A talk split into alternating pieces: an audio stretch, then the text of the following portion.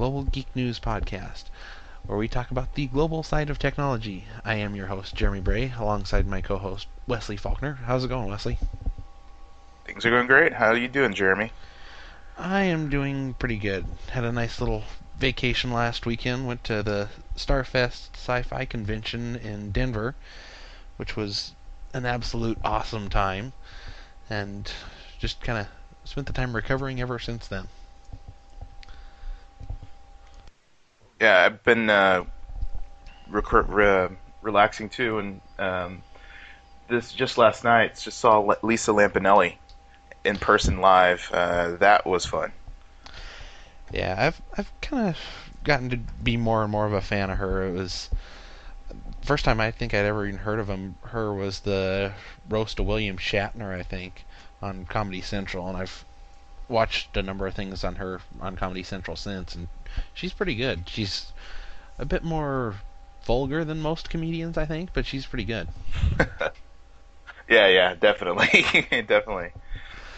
But yeah, how how long did she go for? She went for a while. I would say maybe hour fifteen minutes or so. Oh, that's pretty good for most comedians. Yeah, she had someone come out warm up the crowd, and they were out there for a good 20 minutes or so. So it was about two hours of straight comedy.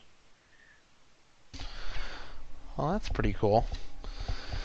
Yeah, the sci-fi convention it was great. They had all kinds of celebrities there. There was Katee Sackhoff that played Starbuck on Battlestar Galactica, and there was a couple of actors from Star Trek Voyager and Patricia Tallman from Babylon 5 and everything. It it was it was a ton of fun for those that want to see some of my pictures from Starfest. I have them up on my Flickr, which I think is like flickr.com slash pcnerd37 or whatever the link is for Flickr slash my account name, which is pcnerd37. Which there's I think there's probably like two dozen photos up there, including some of my pictures with a couple of the actors.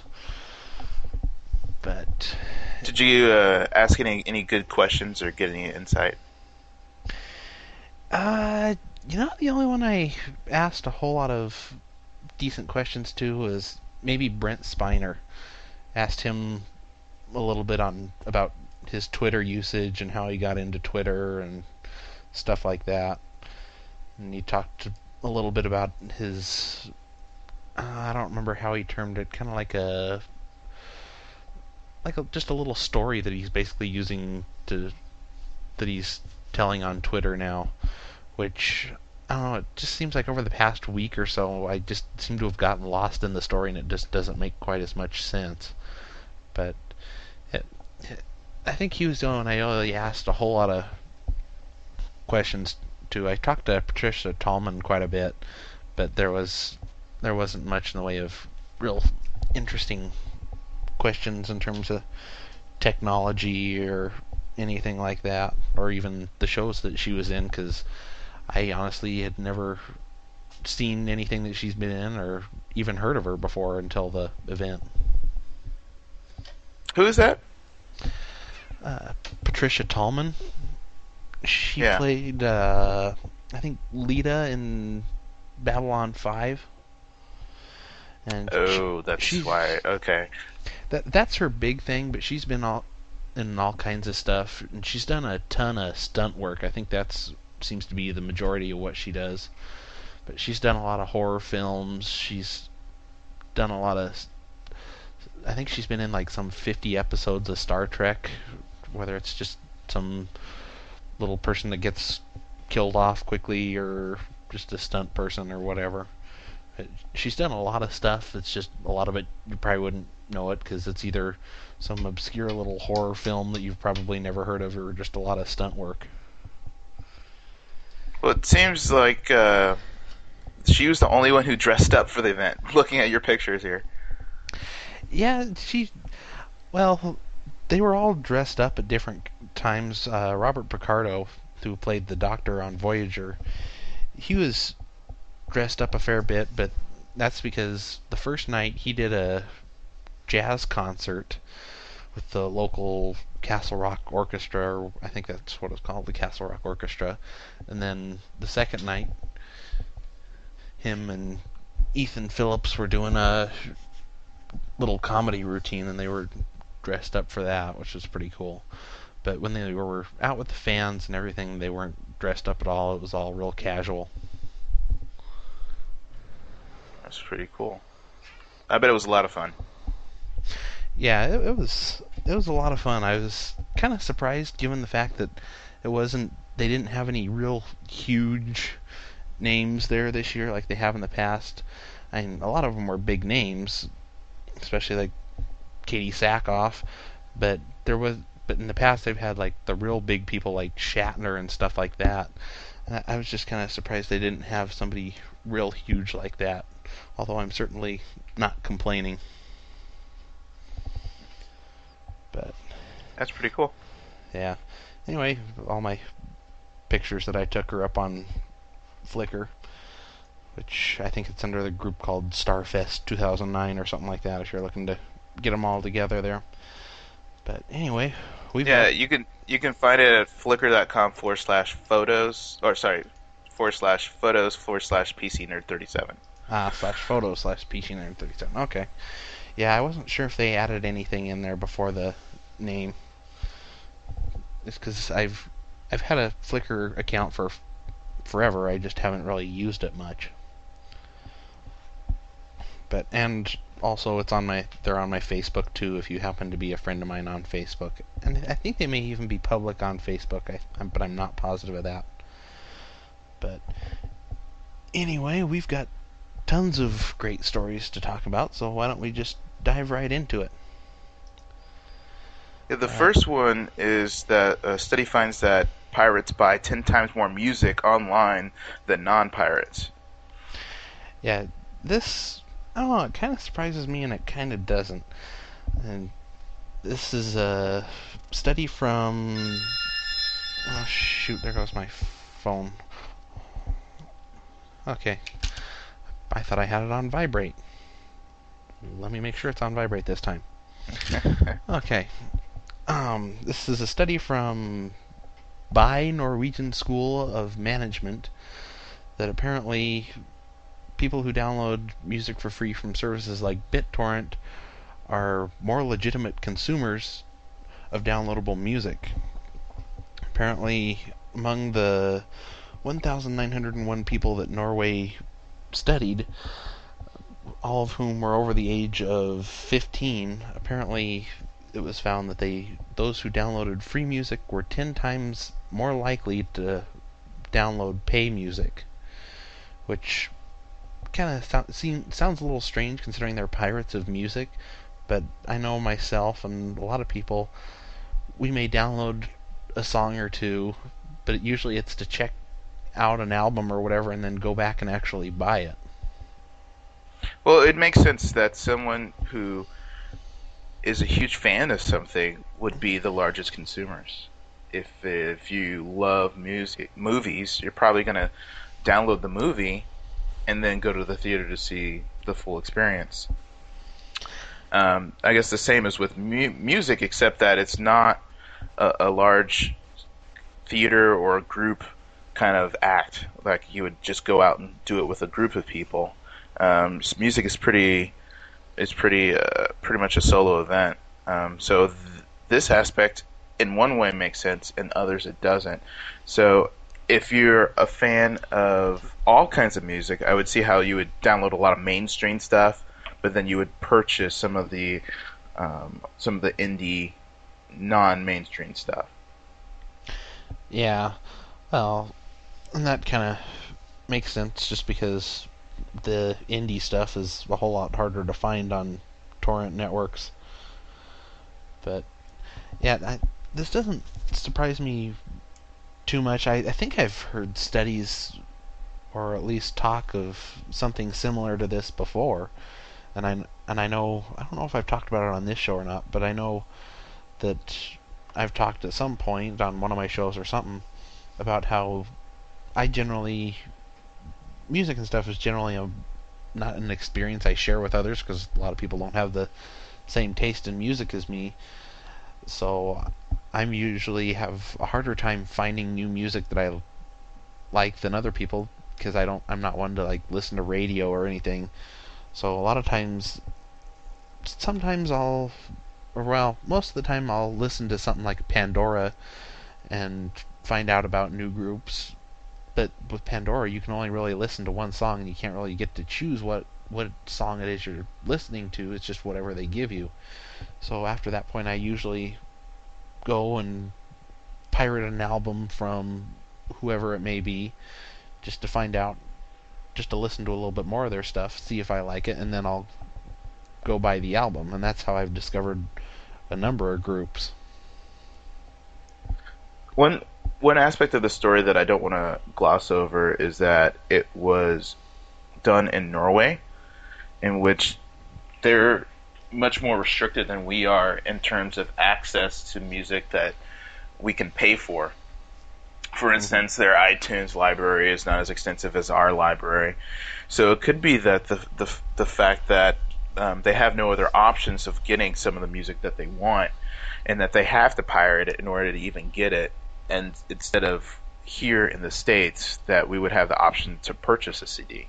That could be part of it. Yeah, I'm sure this number wouldn't quite exist everywhere just because of that reason primarily. And that's that's one of the things that I actually feel bad about for people that live in other countries is that due to licensing agreements and whatever that we have with artists here, they don't get to enjoy some of the music and online movies and stuff that we do here. So that it makes more sense that they're more likely to pirate in other countries. Yeah, definitely. So, so it's it's this should story should say that instead of pirates buy ten times more music, it also could mean that this is a huge market that you guys aren't monetizing because your stuff is just not available in those countries. Yeah. Well, speaking of being available in other countries, apparently WALL-E is available in Mexico if you're using a cell phone data card. Although it's going to be it's going to cost you around sixty-two sixty-two thousand dollars to download it. Yeah, talk about over monetizing. Sees that someone was roaming in Mexico when they chose to download a movie for one of their kids. Um, it was WALL-E, and due to the data roaming charge, the person was charged sixty-two thousand dollars on their data plan. That that seems like an absurd amount and eventually they talked to the carrier and got the fees down to seventeen thousand dollars, which apparently the carrier, who I never did catch a name on the carrier, but apparently they said they couldn't go any lower than that because that's what it cost them to deliver the movie to her. Although I don't know, it seems a little strange to have cost seventeen thousand dollars to do that, but maybe I don't know. Yeah, they said the seven they can they reduced the charge from sixty two thousand to seventeen thousand because seventeen thousand was what they called the realized cost of how much it actually charged to deliver that, and that I don't believe. Um, but one thing that's that shouldn't be lost also in this story is that ever since there were cell phones or any kind of cell network, there's been roaming costs. I remember it used to be local roaming costs that if you left, uh, left your city, you could get charged roaming. Um, there's some that if you left your state, you could be charged roaming. Um, and there's always been something where if you lo- left the country, you'd be charged roaming. So either this person is not used to dealing with cell phones or uh, any kind of cell technology, or they were just oblivious and never realized that you can get charged roaming costs, especially when you leave the country. Because I've always been aware of this. Yeah, well, it doesn't seem unless you're going out of the country or something like that. It doesn't seem like roaming costs or or roaming in particular is that prevalent anymore. I know with for the past I don't know how many years that I've had whether it's Verizon or Nextel or whatever, I've always I basically always have coverage everywhere, and I I don't even know the last time I was in an area that was roaming. I think the last time I ever saw anything on a phone that said I was roaming was on the old brick phones. So. I agree. Uh, it's been a while, but you are familiar. Yeah, but I think that's just because I have been one to use or know somebody that has used a cell phone ever since about the brick phones brick phones came out, just about. Yeah, exactly. So that's why I was saying I think this person is is very new to cell phones and just totally didn't realize it. But um, it never said what this person did that um, they they you would think that there'd be a heavier user of cell tech uh, you know cell technology if they're as advanced as having a cell card on a computer because that's still fairly rare in the non-tech circle anyway. Mm-hmm. Especially downloading a movie is very technical, as in most people don't download movies now. Yeah, well, I, this makes me wonder how slow the download of the movie must have been. Hmm. Yeah. Well, is it by time or by megabyte? Uh, I don't know. It was a 98 minute movie, uh, but that's about all I know. And who know? I don't know if it was an HD version or not for seventeen thousand dollars. I'd sure hope so. But yeah, I don't know how much. It, if it was by time or what. Yeah, most uh, cell services is probably by megabyte, so it should have been the same cost no matter how long it took to download. I think the the real gap that happened here is the customer service. Um, once AT&T, Verizon, Sprint, T-Mobile, whoever that the, the the the the user used as a carrier, should have called the person and say, "Do you realize how much you're using right now?" Mm-hmm and, and give them the option to say, hey, you know, let's let me upgrade to the roaming plan, or let me go and just stop do- downloading and using this data service internationally. Um, it's it's just this lack of communication and, and lack of awareness that caused such a big issue. Yeah. Well, I I thought that there were caps on a lot of data cards now that were like around five gigs in a month or something like that. You'd think that between that downloading the movie and whatever else that she's done on the data card that she would have hit that point and they would have cut her off or notified her or something. Well, if this is in one sitting and within one billing cycle, it could be unknown to, to them until the next billing cycle how much data they actually used. So they could have hit the cap and then went over it, but it could have been so quickly that they didn't cut it off in time. Yeah. Well, speaking of caps, and I didn't put this in the show links, but I saw a story yesterday where apparently Time Warner Cable could now have a mystery cap, much like Comcast used to before they admitted to having the 250 gig cap. Did you see that? Yeah, story? Time Warner is become. No, I haven't seen the story, but I wouldn't be surprised. Time Warner is the uh, is starting to become the really, really, uh, the really hated and evil company in the in the internet space, especially with their uh, extremely low caps that they were proposing, and then removing the rollout of DOCSIS, DOCSIS 3.0, and mm-hmm. and then now this. Um, it sounds like the, either they really hate their customers, um, and then if not, their customers are really going to start hating them. Yeah. Well, apparently it revolved around a guy that downloaded, I guess, 44 gigs worth of stuff with like pirated content and Hulu and everything within a week.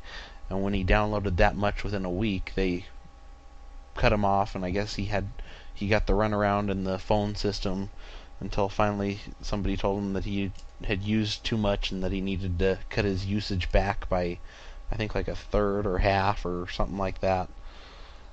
And apparently it took him like a day or something like that to get his internet reconnected again because apparently you're not allowed to use 44 gigs in a week. Yeah, I wish he would sue. They they need to. I mean, internet is becoming the lifeline of most people's lives. I mean, you can't do work, you, you can't get communication. Um, people connect with their families all around the country and even all around the world the internet is becoming. Um, I mean, we always talk about it being ubiquitous, but it's also it's it's becoming more ubiquitous because it is that important. And someone to just cut you off for a day and a half, I, I think, is very extreme for a policy that's not communicated to everyone. Yeah, well, that was my problem when Comcast originally had their um, data cap that no one knew about that I had determined from various stories was around the 250 gigabyte area, although I didn't know an exact number. But yeah, it, that that's always been my issue is if you're going to do this, at least tell the customer so they can be aware of it. And if you're going to as long as you have a reasonable cap, that's fine. Just tell the customers so they can be aware of it and watch what they're doing. Well, it's not just tell the customers. It's don't say your data plan's unlimited mm-hmm. if it's not unlimited. If it's yeah. if it is if it does have a limit, have the people sign a new contract, sign some sort of addendum saying, okay, I will agree to this. Um, uh, agreeing to, to silent terms is is not fair. I didn't agree to that. Why should it, should it, I, I would if I was this guy, I would get right back on and just see how many Linux ISOs I could download again. Yeah, well, that's one way to go about it. Or you could use a service like GameFly, Netflix, or Blockbuster to download some or download or rent some movies and games. Well, that it all depends. Do you want that game intact when you get it, or uh, lost? Normally you do, but norm- normally you want it intact. But I don't know. Yeah. It it just depends. Apparently, GameFly is all upset at the U.S. Postal Service now because apparently they think that DVDs are essentially being handled with kid gloves for people like Netflix and Blockbuster, and that they're getting ignored to the point that one or two percent of their games are arriving either at their destination or coming back being damaged and unusable. Which, when games are fifty bucks a piece, that and they ship, uh, they mail out just under 600,000 games a month and receive 5,000 or 510,000 back, that they are essentially losing nearly $300,000 a month from lost merchandise because the postal service can't get their act together. Yeah, th- things like this is re- really going to hurt the postal service and uh, push people to find other alternatives. Um, in this article, it states that when GameFly opened their local sorting facility here in Austin, that the Postal Service sent out a press release touting how uh, n- new businesses are using old models to help themselves grow. But if something like this keeps happening, the postal service is going to be the last alternative. Um, I, I, see, uh, you know, especially with digital distribution, that maybe GameFly might come up with a little box that you hook up, and then it burns the DVD for you, and then you put it on the back end, and it shreds it or something, and you, it it does delivery that way to to circumvent how much money they say that they're losing a month uh, due to these broken discs and stolen discs from the USPS. Yeah, well, they're saying that apparently they have routine visits to the USPS, and that apparently Netflix and Blockbuster's DVDs basically get pulled out of the sorting machines by hand and handled by hand, whereas GameFly's DVDs and games and whatever are all going through the sorting machines and get damaged by the sorting machines. Which, if it's anything like the machines around here, no wonder they end up damaged because half of my mail most of the time ends up missing or torn to shreds or whatever. Yeah, I would like to see if uh, you could stamp something and just have, uh, you know, like a FedEx for just regular hand sorted mail uh, other than using the the post office. If that was that if if that was a possibility, I think I might actually pay a little bit more to have my mail handled by another company. Yeah, so would I. I mean, there's been times when I would get like a magazine in the mail, and instead of my magazine showing up in the mail, I get a half shredded up cover placed in a little plastic baggie saying, We're sorry your mail was destroyed. And Yeah. that was it. Just the cover. And it was torn up at that. And who I once had, had the rest of it. idea, uh, had an idea that where you could pay to have a post office box, and then all your mail would get delivered to that post post office box, uh, and there'll be different regions around the country. So um, when uh, let's say you're in Utah, you would have one delivered uh, locally.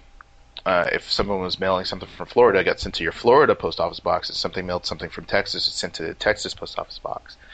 And then that post office box would be emptied by an employee uh, and uh, scanned and then emailed over. So you get all your mail via email. Yeah. Oh, that that would certainly be nice. But yeah, I, I've gotten to the point where I try and use them as little as absolutely possible.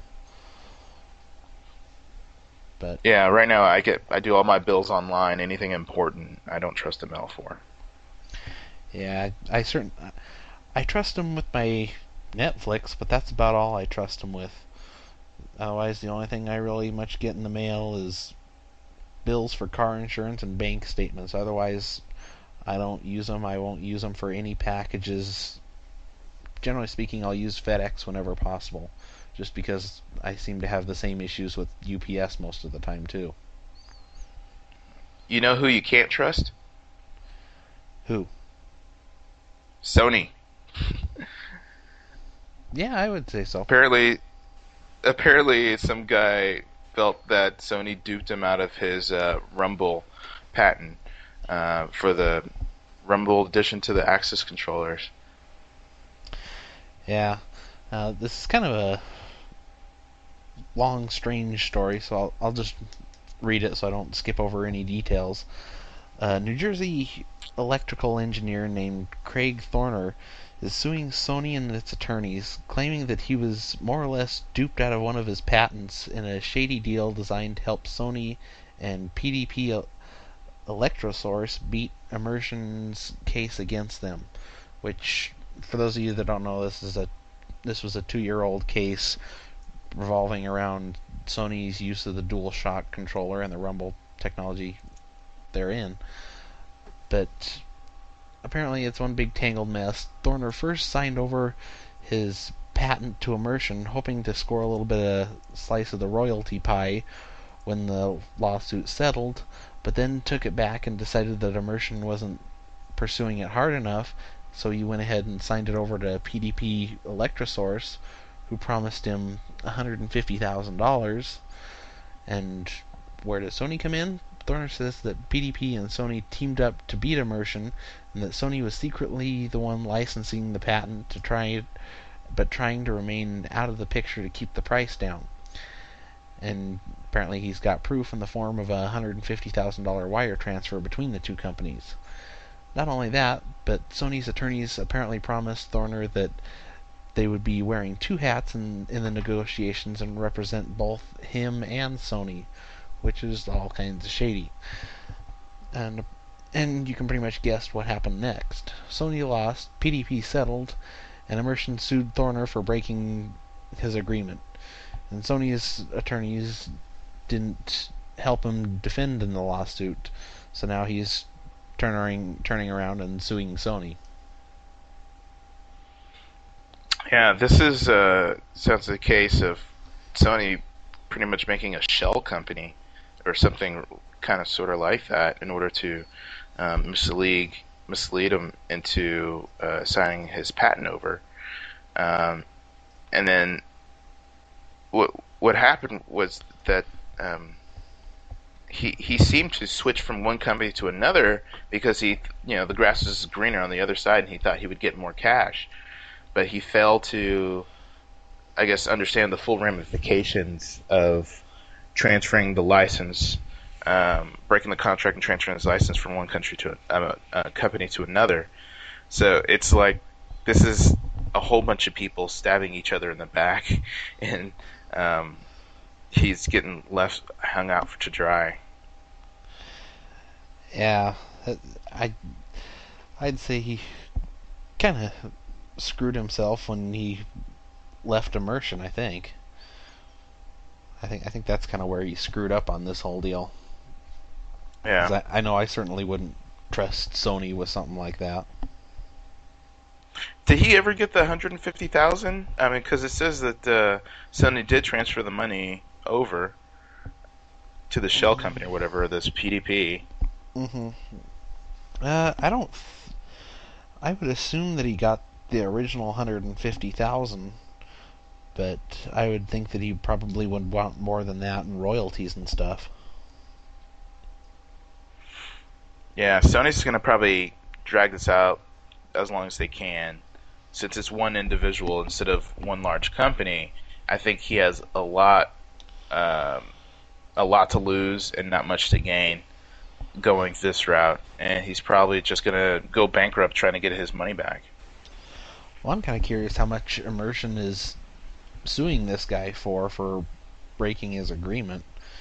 Because I, I'm given the scope of how that lawsuit turned out, I'm kind of curious to see how much they're kind of blaming him for everything.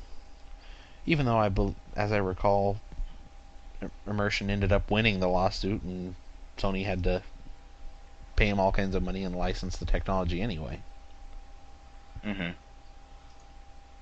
Well, he he kind of, uh, I mean, you would think that he would make a smarter choice. Choice. Um, thinking that Immersion wasn't going hard enough. Was that mean that he thought? I mean, uh, lawsuits take time, and if he's not a lawyer, he doesn't know exactly what hard enough is. yeah. Well, maybe he that was something he didn't learn in college because he was too distracted by using Facebook. Yeah, I th- think maybe he was just the other way around. Maybe he was not using Facebook enough.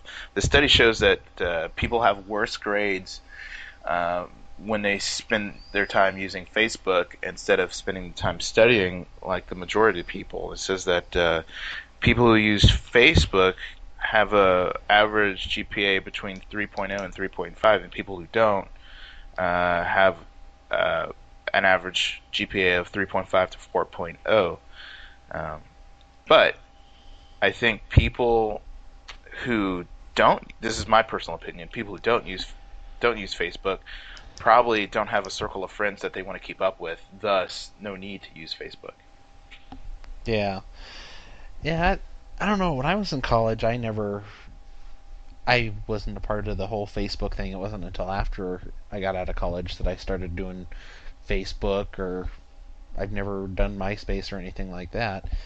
Yet I, I would say I was still probably maybe hovering around the 3.0 grade point average range, and it certainly wasn't due to lack of studying. I spent, and there were a lot of days where I would go from 8 o'clock in the morning till midnight just working on school stuff, with the only break coming for lunch and maybe dinner, which wasn't the case most of the which wasn't even the case most of the time. So I don't know. They certainly made sure that it was pointed out in this study that although there seems to be a link, this certainly isn't necessarily the guaranteed cause. It's just that cor- correlation doesn't equal causation, but there could be a right. There could be a good tie-in between the two. And it's funny how they this was um, localized just to Facebook. I wonder what the study would would go uh, what what the results would be if it was MySpace. Yeah. Or Friendster. Know. Yeah. Well, it said of the Facebook users, apparently they only studied one to five hours a week, whereas non-Facebook users would study 11 to 15. So I I, I would say there's got to be something else in there because spending that much time on Facebook, I just have a hard time seeing that. Well, it's well. Also, if you look at it, um, sounds like the Facebook people um, spent their time more efficiently if they're able to still hold a 3.5 GPA and only study one to five hours a week, as opposed to somebody studying uh, what more than twice that, um, I'd say that that's just time well spent. Yeah, yeah, it, it seems to make sense to me. I I've always believed in Facebook being more of a tool than a distraction, so yeah, that, that makes sense to me. But I don't know. I have a feeling that there could be like a wow, uh, like a wow addiction among the people that were studied here that could be skewing this a little bit or something. Yeah, I mean, there's there's always been ways to distract. Um, there's always been tools to dis- tools to distract you from doing what you're supposed to do, and Mhm. uh, just focusing on one of those uh, does not give a complete picture, uh, like the story says. Yeah. Well, who knows? Hopefully, within the next 20 years, universities may be irrelevant completely. Or at least a professor at BYU thinks so, anyway. Yeah, this is a story. It looks like it's on a local paper, the Deseret News, saying that with the proliferation of the internet and with the access and lectures being online, being podcasts, that um, schools become less and less irrelevant because the information that is contained in those schools will be more proliferant. Proliferant. Um, um, I I disagree with this story because it's kind of always kind of been that way. If you looked hard enough, you could find the information. The mm-hmm. problem is not with the schools, but with the employers. Because as long as that sheet of paper is important to employers, that university and that academic establishment is still going to be important. Yeah, well, I think there's. I think you'll still need the universities and stuff to get that piece of paper and everything. I think it's just there's going to be a radical change in the way uh, subjects are taught, whether it's lectures in the form of podcasts or um, or a number of different things like students helping and teaching students instead of having like normal teachers and whatever. I, there's a school that seems to be really kind of on the forefront of this. That they're just starting this fall. Their um, admissions opened up yesterday. I am going to be applying for that probably this weekend.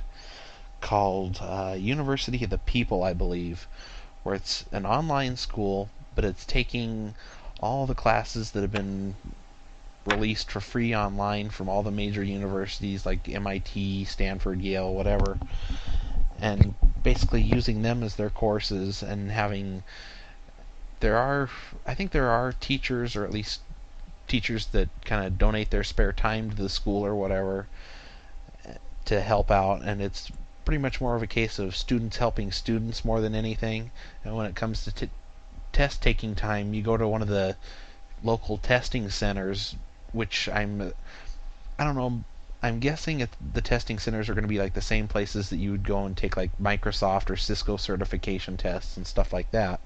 As to where the school and is essentially free, the materials are free, or at least the school is mostly free, depending on like where you are and stuff. Because this this is a global thing, but essentially all you're paying for is to get into the testing center and take tests, which can cost you like a hundred bucks a test or something like that. So you so you're not having to worry about paying all the costs of books and the outrageous tuition fees and anything like that. And I, I think that if this school does well, I think that'll be a big indicator of where t- education is going, and it's going to lead the way. That's very interesting. Now, is this accredited? Do they have uh, degree plans? Uh, last I kn- knew, and I I forgot to look yesterday when I saw that their uh, registration was open, was they were looking to get credited. Uh, when I first heard about it, and this has probably been about two months ago, the founder was still looking to raise another million some odd dollars, and he was in the process of getting the accreditation. But I believe, I think, and I think the URL is like uofpeople.com. U of people. Owe uh, people. U you owe people.com. uopeople.com. Yeah, last I knew he was working on the accreditation, but I'm I'm not positive that they got it. And last I knew, The only uh, program that they had was, or they've got two programs: uh, bachelor's in computer science and one in business administration. So they're starting out small. I think this fall, last I heard, they were only going to have 300 students, and then over the following semesters and stuff, they're going to work their way into the thousands. Hmm. I wonder if they'll get rid of some of the courses that I, I personally don't like. Are the the intro courses to um, English and history and all the stuff not related to the actual core of the degree. I wonder yeah. if they're going to get rid of some of those or or make those requirements. This is very interesting. I'm, I'm definitely going to look into this. Yeah, it. I really like the idea behind it, especially the fact that it's very cheap compared to going to a normal university where you've got the tuition, the books fees, the dorm fees, the lab fees, and everything else. So yeah, this is something that I plan on applying for this weekend, and hopefully I'm within the first 300 or whatever to get in. But it, it's certainly a different way to go about learning, I think, and I I think their vision behind it is revolutionary in the field of education, and I think they're going to take education in a whole new direction once they get going. Yeah, I knew when I, at least the first time I went to school, um, I had to put myself through school and work at the same time. Um, and then when I lost my job, I had to drop out of school. Um, I wonder if the Apple employees who are getting laid off from the Apple store, if they still would be able to use this to continue their education.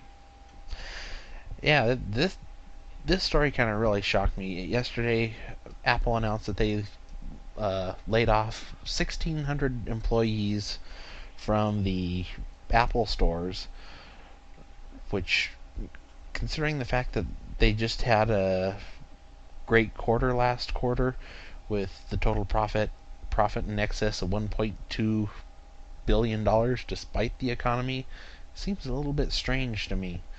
You'd think if profits were up, they'd be keeping the people instead of laying off 1,600 people.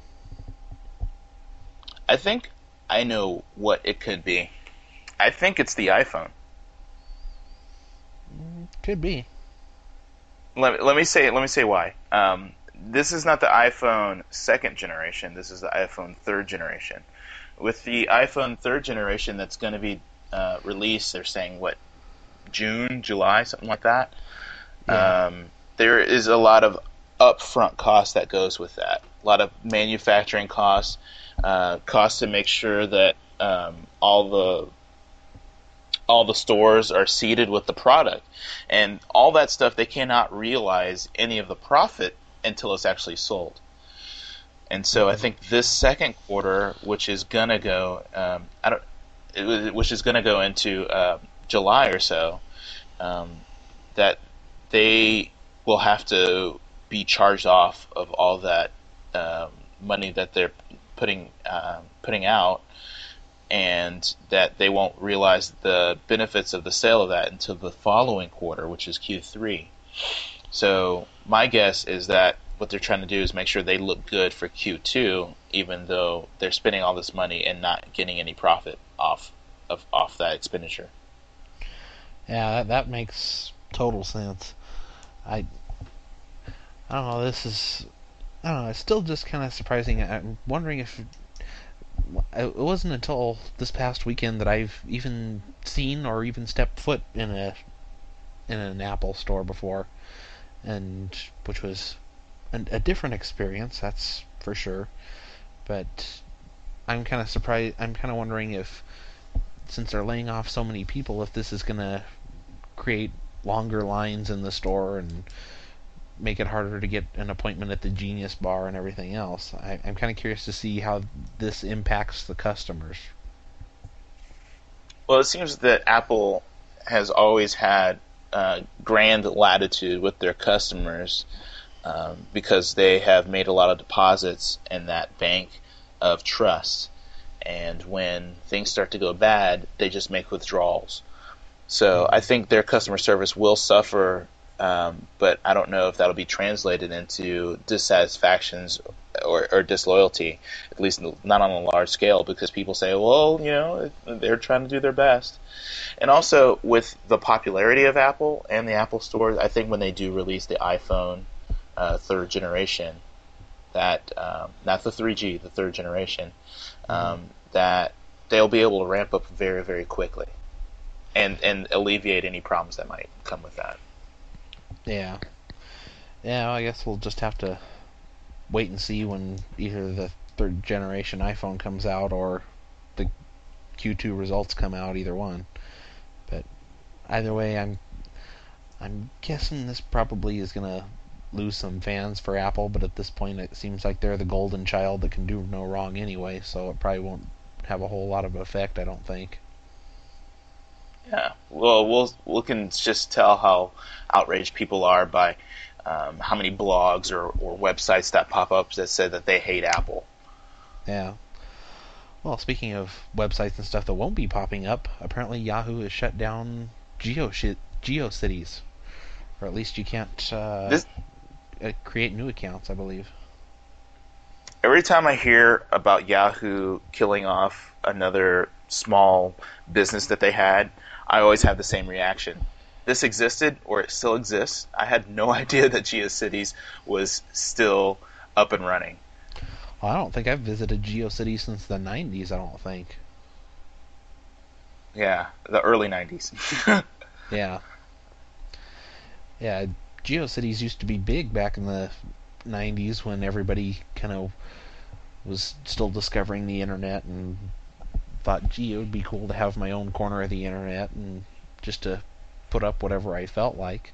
Of course, this was long before like the time of the, where blogs became popular and everything else, as to where basically the sites ended up looking hideous compared to even anything else at the time, which back then most things still looked ugly.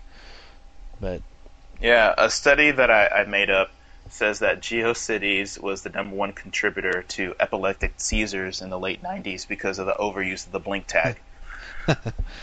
yeah, that that and all the blinking backgrounds and everything. And it, it was like the MySpace of the 90s, kind of. Everyone was there. Yeah. And it was absolutely hideous. Just kind of the way MySpace is yeah. now. Yeah, I, am kind of ha- happy that they're making this choice.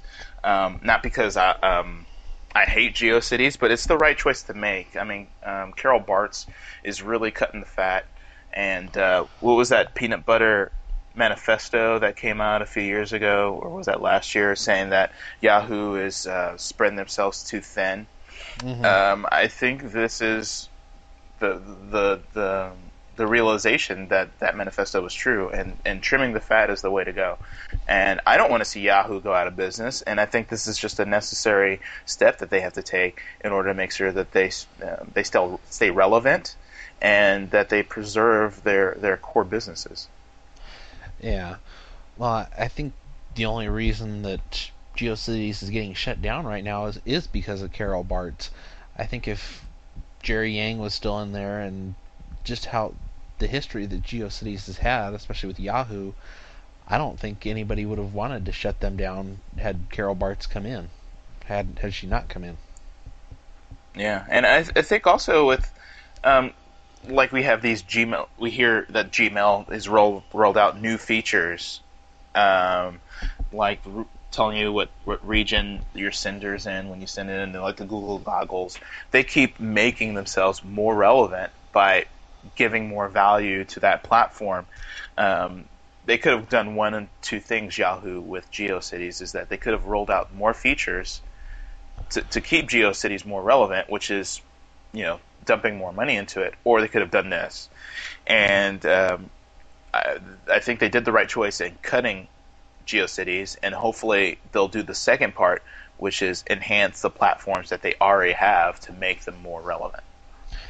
Yeah, well, I think that was kind of the problem with GeoCities for a long time, was that after kind of the very early stages of it, they started to fall behind on what you got compared to what was available for other cheap or free web hosting. I remember when I first started getting hosting packages, there were better deals for just as cheap, if not cheaper, prices than what they were offering.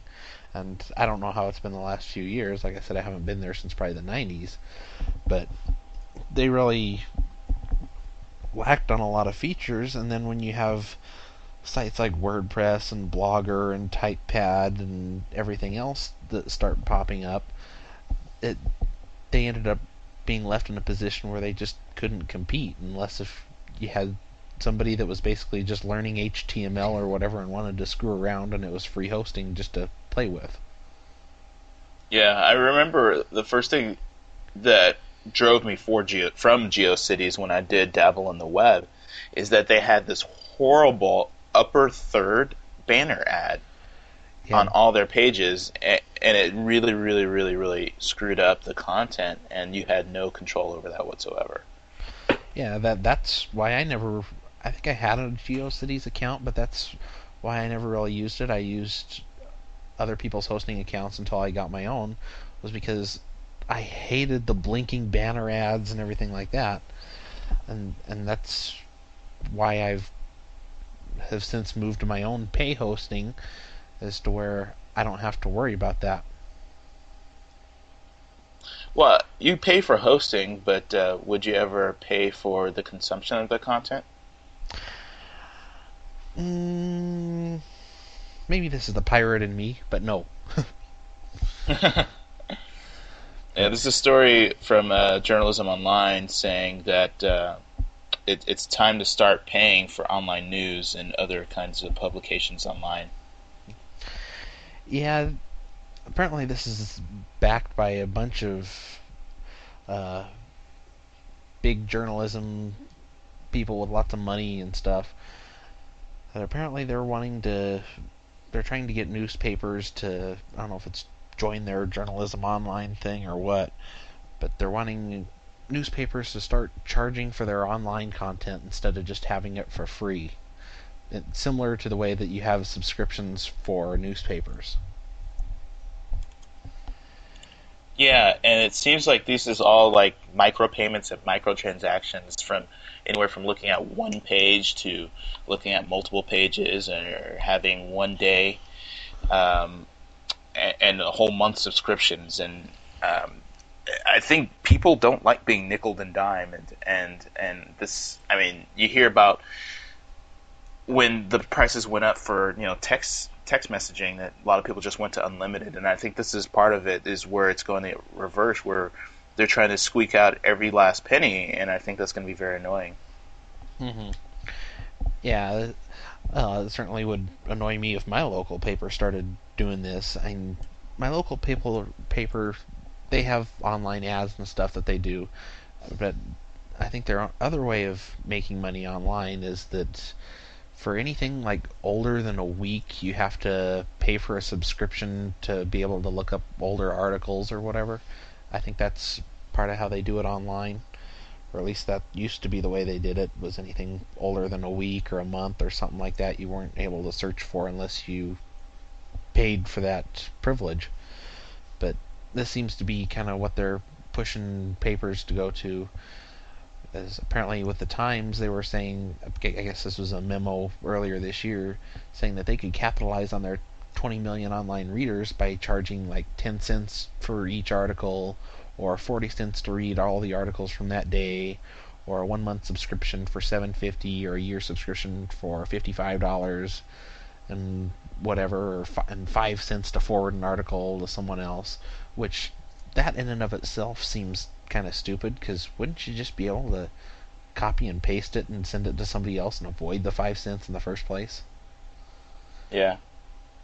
I mean, you could uh, have other articles that just quote that article, still give attribution, and then go totally around the system. Um, this is, I think, trying to force an old business model to a current medium instead of adapting and then figuring out how people actually use the news, and then um, and and then tailor it to them.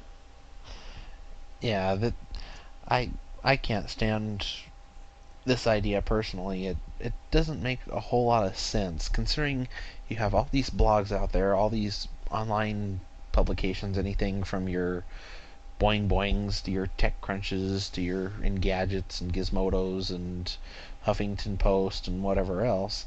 It just doesn't make any sense to be charging for online content when everybody else has essentially the same stories but for free. Yeah, I mean, we're currently hooked on it. We're hooked on free, and it's hard to make a case for not paying for something and then moving into paying for something. Um, let me ask you a question, Jeremy. Um, if you had to pay, what way would make sense to you for online content? Uh, if I had to pay, it would probably be like a yearly subscription, just because you use, you tend the longer period you buy, you tend to get more savings. And as long as the price of the yearly subscription doesn't scare me just by looking at it, then I'd probably prefer to pay the yearly price. I would say the only way that this would probably get wider adoption adoption is if it was put on the ISP level. So mm-hmm. let's say you're signing up for internet access, and they said, okay, you know, like when you sign up for cable, they said, okay, do you want the premium channels with that? and then you pay it once. It comes in your monthly bill. You just pay the bill, and that's just the price of doing business. Mm-hmm. Um, same thing with online content. You have ISPs that say, "Okay, do you want some of this premium content, or do you, or, or, or do you not?" And then have it can be controlled um, a little away from the actual point of consumption and moved up the pipe a little bit. Um, and just kind of abstract it from the actual consumption. I think that's the only way that something like this would would be um, uh, accepted by multiple people or have wider distribution. Because most people say, you know what, it's a, an extra dollar a month on my ISP bill. Yeah, let's go ahead and do that. They'll get a lot more, lot more of those dollars uh, when people sign up that that um, than they would any other any other way. Yeah, well, I've gotten to the point where I'm a big fan of giving the content for free and charging for extra services. So mm-hmm whether you want to, so just give away all the articles for free, but charge them if they want to do things like comment on the articles or search through different things for the articles, or or compare articles or look up old articles or something or like get, that. Or get rich content like podcasts or video uh, video consumption of the same story. Mm-hmm. I, I, totally agree. Freemium freemium is the news business model that I think that a lot of businesses should move to. Yeah, that I, I've been a huge fan of the freemium model for a long time, and I think that's the way that things should be. Is just have a base thing that is for free that'll entice everybody to come in, and if they want some of your premium, your wonderful premium services, whatever they may be, they can pay a small fee for them, and I, I think that's really the way to go for most businesses. Yeah. Uh, yeah. Well, I, I, mean, I feel for all um, all the publishers, uh, either in print or online, that they have to struggle to try to, you know, try to stay relevant, especially in this economy. Um, but uh, this is going to be a re- rejuvenation cycle in which people are going to adapt and just get better, and it's eventually probably going to be the best for everyone when we uh, look back in history. Yeah. Well, hopefully things will change quick enough that it won't be too big of a painful transition process to get there. Right. I but, think it's all mentalities. The quicker people learn, the quicker we'll get through this. Yeah. Well, that's. I guess that pretty much wraps up all the stories that we have. I can't think of any other stories worth talking about except for maybe the Pirate Bay, which we didn't throw in there and forgot to talk about which, for those that didn't catch that, the three guys of the Pirate Bay have been convicted, sentenced each to a year in jail, and I think like a $920,000 fine each. But since then, apparently the judge is supposedly on some kind of an anti or on some kind of a copyright board or something like that. Board. Yeah, as to where supposedly he's biased now, and now they're gonna try and get the verdict thrown out for that and try and get a retrial. But yeah, I I I would like to see how this goes, but um, it sounds like no matter what, the Pirate Bay seems to find its way through this legal uh, maneuvering. Yeah, they've always found their way before, so I'm sure that one way or the other they're probably gonna end up doing fine. But what really surprised me was the day after the verdict came, a whole bunch of torrent sites in Sweden shut down because they were all scared that they were going to get sued. Mm. I- Well, it looks like they got what they wanted. The the, the what the RIAA or whoever the equivalent was that was behind the suit. Uh, I think for Sweden it's IFP. Actually, the Pirate Bay and the IFP share the same office. They're like right next door in the same office building, which is kind of funny. Mhm. But Yeah, FP. Ugh. yeah, yeah, curious to see how that turns out. They've also filed an, their appeals for the verdict anyway, and that was before they found out about the deal with the judge. And since they filed the appeal, apparently this whole process could still take another two to three years, even if they don't get the retrial. So I don't expect them to go away anytime soon. Yeah, I bet they're going to be giving us many, many stories in the future. Mm-hmm. Yeah, I'm sure. Anyway, I guess that's all the stories. I do have a couple of announcements, but before I get into them, I guess I'll go ahead and plug everything. Uh, if you want to, if you have any comments or suggestions, especially about the new layout and the new format of the show, either stick them in the comments or shoot me an email at pcnerd37 at globalgeeknews.com. I'm also on Twitter at twitter.com slash pcnerd37, of which you are on Twitter at twitter.com slash wesley83, correct? Yes, that's correct. And if any of our listeners follow me um, through this podcast, please, you know, send me a, uh, an at message or a DM or whatever, and let me know that that's where um, that you found me from. Yeah, do the same for me. I've been getting a ton of new followers lately, and by a ton, I mean I went from. It took me a year and a half to get like 400 followers. In the past month, I've gotten like an, another 3,000 followers on top of that. So, I, other than tweet me, I don't know where most of them are coming from. So let me know how you found out about me. But anyway, if, you can also send me comments and stuff on there, and FriendFeed too if you feel like it. I am PC Nerd 37 on FriendFeed as well. But anyway, in terms of the announcements, a couple things. The Geek Podcasting Network, which is kind of the umbrella network for all of my podcasts, this podcast, my Geek News Daily podcast, my unofficial Mahalo podcast, which is basically dead. Um, it's basically, I'm relaunching the service. I was supposed to have it relaunched yesterday, which would have been Friday as of the time of this recording. Didn't get around to it. I'll probably launch it Monday the same time as this episode goes up. But for those of you that aren't familiar with the Geek Podcasting Network, it's basically I am a host of podcasts, where the network is a is for is meant for free hosting of podcasts. So if you have any podcasts you'd like to have hosted on the network, shoot me an email. Uh, there's a link on I think I think it's just PCNerd37 at globalgeeknews.com, but all the details and stuff will be on the geek po- on geekpodcastingnetwork.com, and all and some of the details will be there. Shoot me an email for more information if you're looking to get free hosting for your podcast. Um, I'll do the only thing that it is that I do charge for or that you'll have to pay for one way or the other is the domain name. Otherwise, hosting and everything, I am happy to host it for free. So there's that. If you're interested, check that out.